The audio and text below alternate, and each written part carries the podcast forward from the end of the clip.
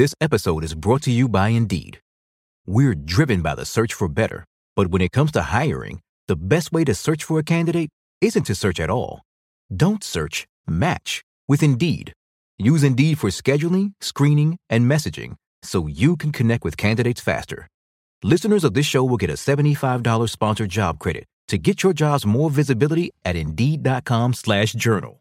Terms and conditions apply. For a lot of high schoolers and their families, November is a stressful time of year because it's approaching peak season for college applications.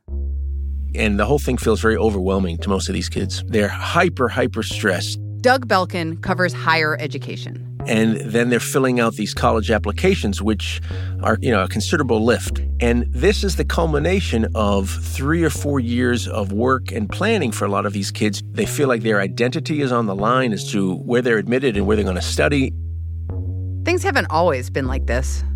How many did you apply to? I don't remember, I'm so old, but probably five or six. And that's typical, actually. The percentage of students who are applying to seven or more schools has pretty much doubled in 10 years. The process of applying for college was already intense, but now it's been whipped into a frenzy. One of the linchpins of the college admissions process, the company that makes the SAT, has been feeding that frenzy. And it's been feeding that frenzy with data it gathers from students and licenses to universities all over the country. Today on the show, how a test that was originally created to help level the playing field has instead become part of a cycle of lower acceptance rates and higher stress.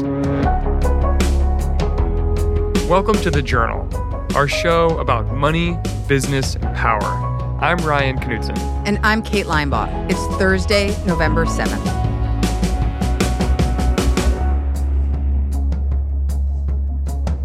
The SAT was created about 100 years ago under the theory that colleges could create a more equitable admissions process if they could tap into a bigger pool of students.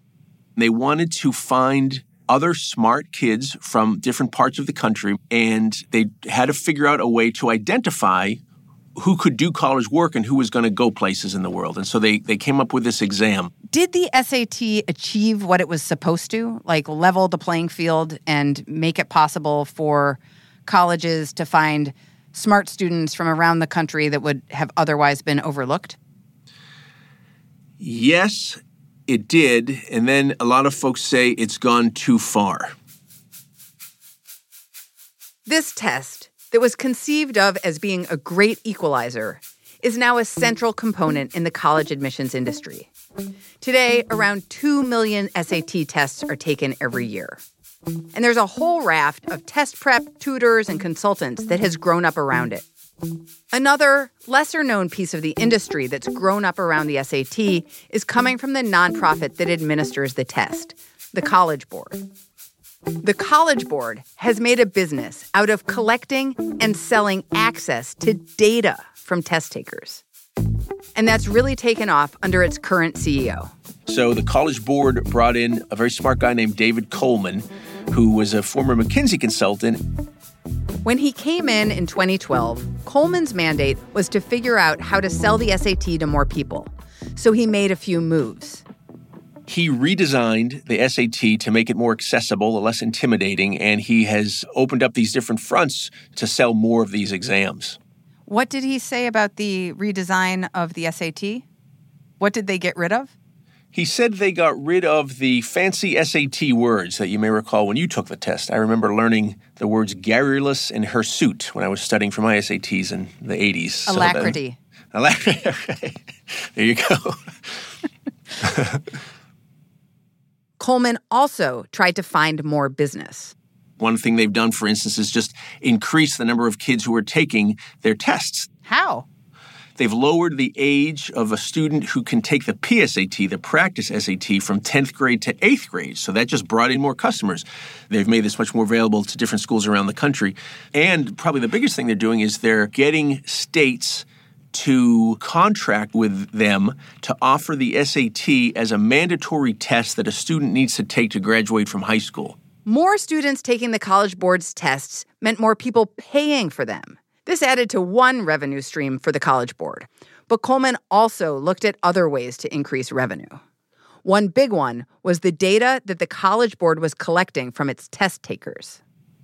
One of the, the services that the College Board offers is called a student search service. And so when a student is going to take a test that they offer, the SAT or an AP exam or a PSAT, they will fill out a survey. And this survey will have uh, a couple dozen questions about who they are, what they want to study, what their self reported grades are, what kind of colleges they may be looking for. And then this information is packaged and it's sold to schools who are looking for students who fit that profile. So, wait a minute. Do students have to give away all this information about themselves, like their grades and their interests? Yeah. Well, you don't have to. It's optional. You don't have to uh, answer those questions. More than 80% of the kids who take the exam do check the box that they do want it. And there's a lot of questions as to whether 15, 16 year old kids are in a frame of mind to be able to think through the implications of having their data packaged and disseminated and, and essentially sold to different schools. But they do have an option to opt out of it. Now, to be clear, this data collection program, the Student Search Service, had existed since 1972. But as colleges have become more serious about recruitment, the College Board has offered them more serious data about who they can market to. It creates a, a data profile of this student uh, along with a survey, and that information is packaged, and they have millions of these, you know, students on file. And, and then a school will ask to buy students that fit a specific profile, and they will pay the College Board 47 cents for every uh, every student profile, every name that they receive. Can you give an example from your reporting of things that schools have done?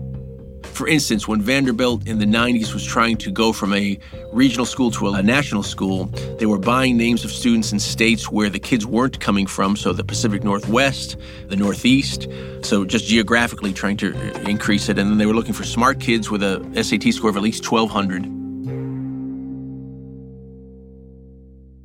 The College Board would provide schools with incredibly specific data on students you know, maybe they play soccer, they live in Wyoming, they're girls, and they scored between 1,200 and 1,500 on the PSAT. Some, you know, they can slice and dice that any way they want.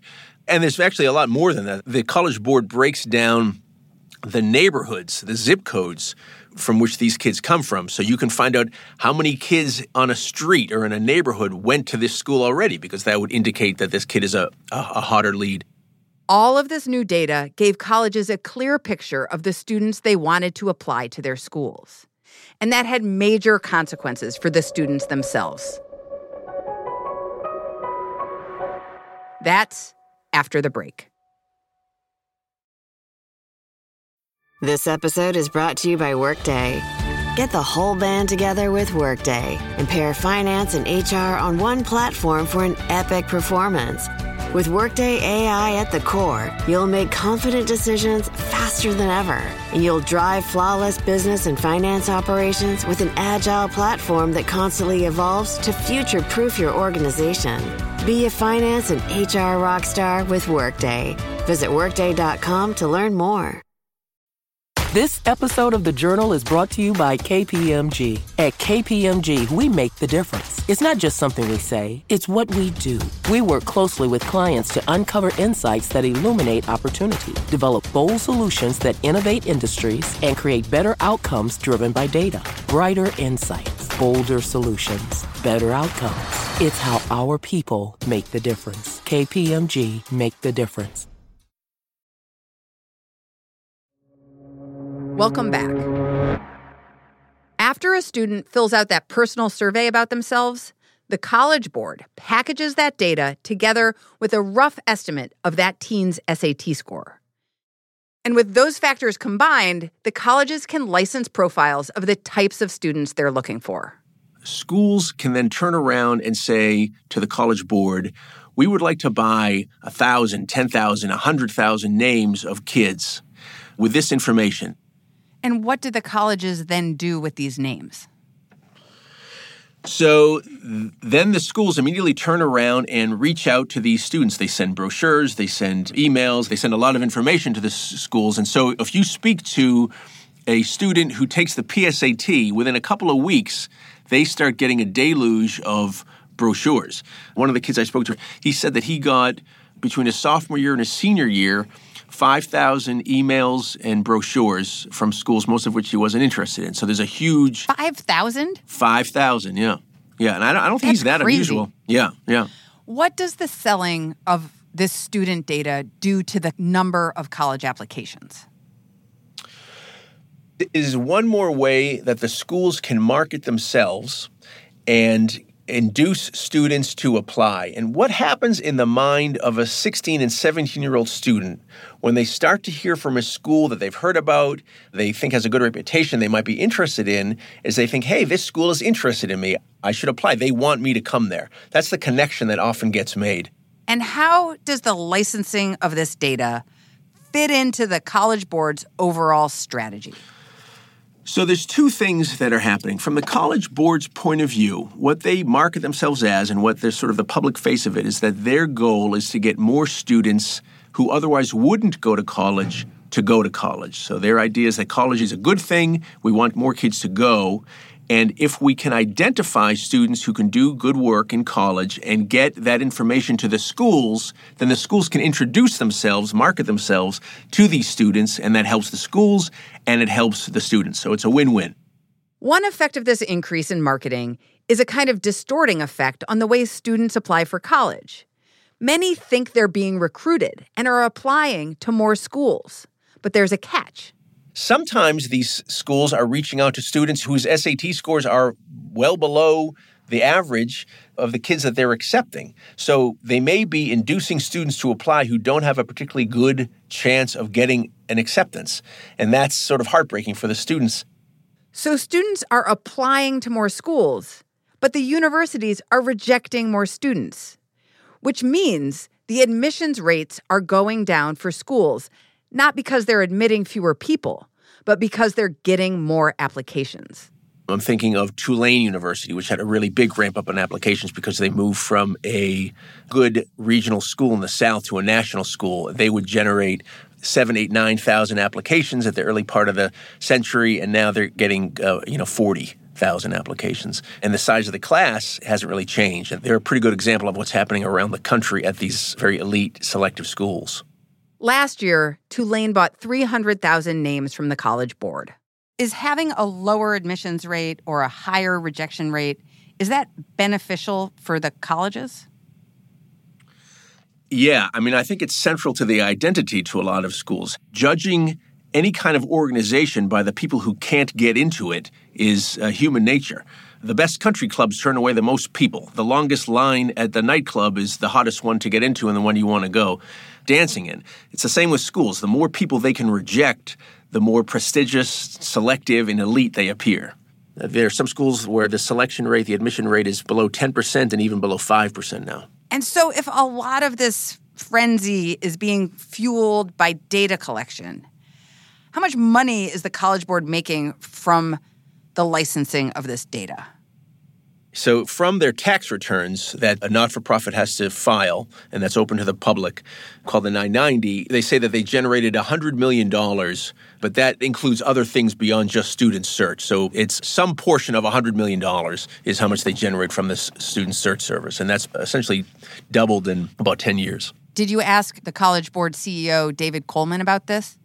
Yeah, and his take is because of this sale of data, more kids are going to college who otherwise wouldn't have gone to college. So this is a net positive for the students and for the country and for the economy. So everybody's a winner from his perspective. The College Board says that how this data is being used is beneficial. It helps students access scholarships and diversifies applicant pools. But there are questions about how the College Board gets that data. Are parents aware that their children are being asked for this personal information? No. Um, some do, but most don't. There's a bunch of challenges happening around the country from parents who aren't happy that their students are consenting to give their information out without the parents knowing because these are minors. And so the parents are saying, you shouldn't be asking my 16, 15, 14 year old child, now some of these are eighth graders, so 13 year old child, if they want to give away their information. And they're citing state laws that prevent this. So there's a lot of friction around this idea of whether or not these minor students should be able to consent to give their information away. Several states have laws prohibiting the sale of student data. In Illinois last month, nine state lawmakers asked the state attorney general to investigate whether the College Board was violating laws to sell or rent data without parental consent. The College Board says those laws, quote, are not applicable to the Student Search Service. And these students who you spoke with, like this kid that got 5,000 emails and brochures and so forth, do they find it creepy or just is it just part of the process? Most of the kids I spoke to were very fatalistic about it. This one student I'm thinking of who got 5,000 brochures and emails said, The College Board owns the test. This is how it works. We live in their worlds, and they set the rules. A huge story this year has been the college admissions scandal, which is something different entirely. It's criminal in nature. People are going to jail. They paid to cheat on the SAT. They paid off admissions officers or sports coaches at schools around the country. How does this proliferation of college applications play into that scandal? So, the desperation that William Singer was able to capitalize on for families who want to get their students into these selective schools is propped up in part by the College Board. And William Singer was the mastermind of that college admissions scandal. Yeah. So they are at the center of the storm of helping to make this college admissions process a real frenzy, kind of crazy process. And in that sense, they're part of a, a broader problem that these families were reacting to. This seems like that as you describe it with the college board at the center, not not the college admissions scandal, but this proliferation of applications, this increase in rejection rates, decrease in admissions rates, this frenzy that the kids are going through as they apply to colleges, it seems like it's a cycle that is just feeding on itself. Is there a way that it ends? A four year university degree is sort of a blue chip educational benchmark for American business right now. That may change. Things are beginning to shift toward vocational degrees, toward more uh, things that are more closely aligned to the labor market, which may not be a liberal arts degree or school as we have envisioned it. So, in that sense, the direction of academia is beginning to tilt a little bit, but that's a few years away, I think.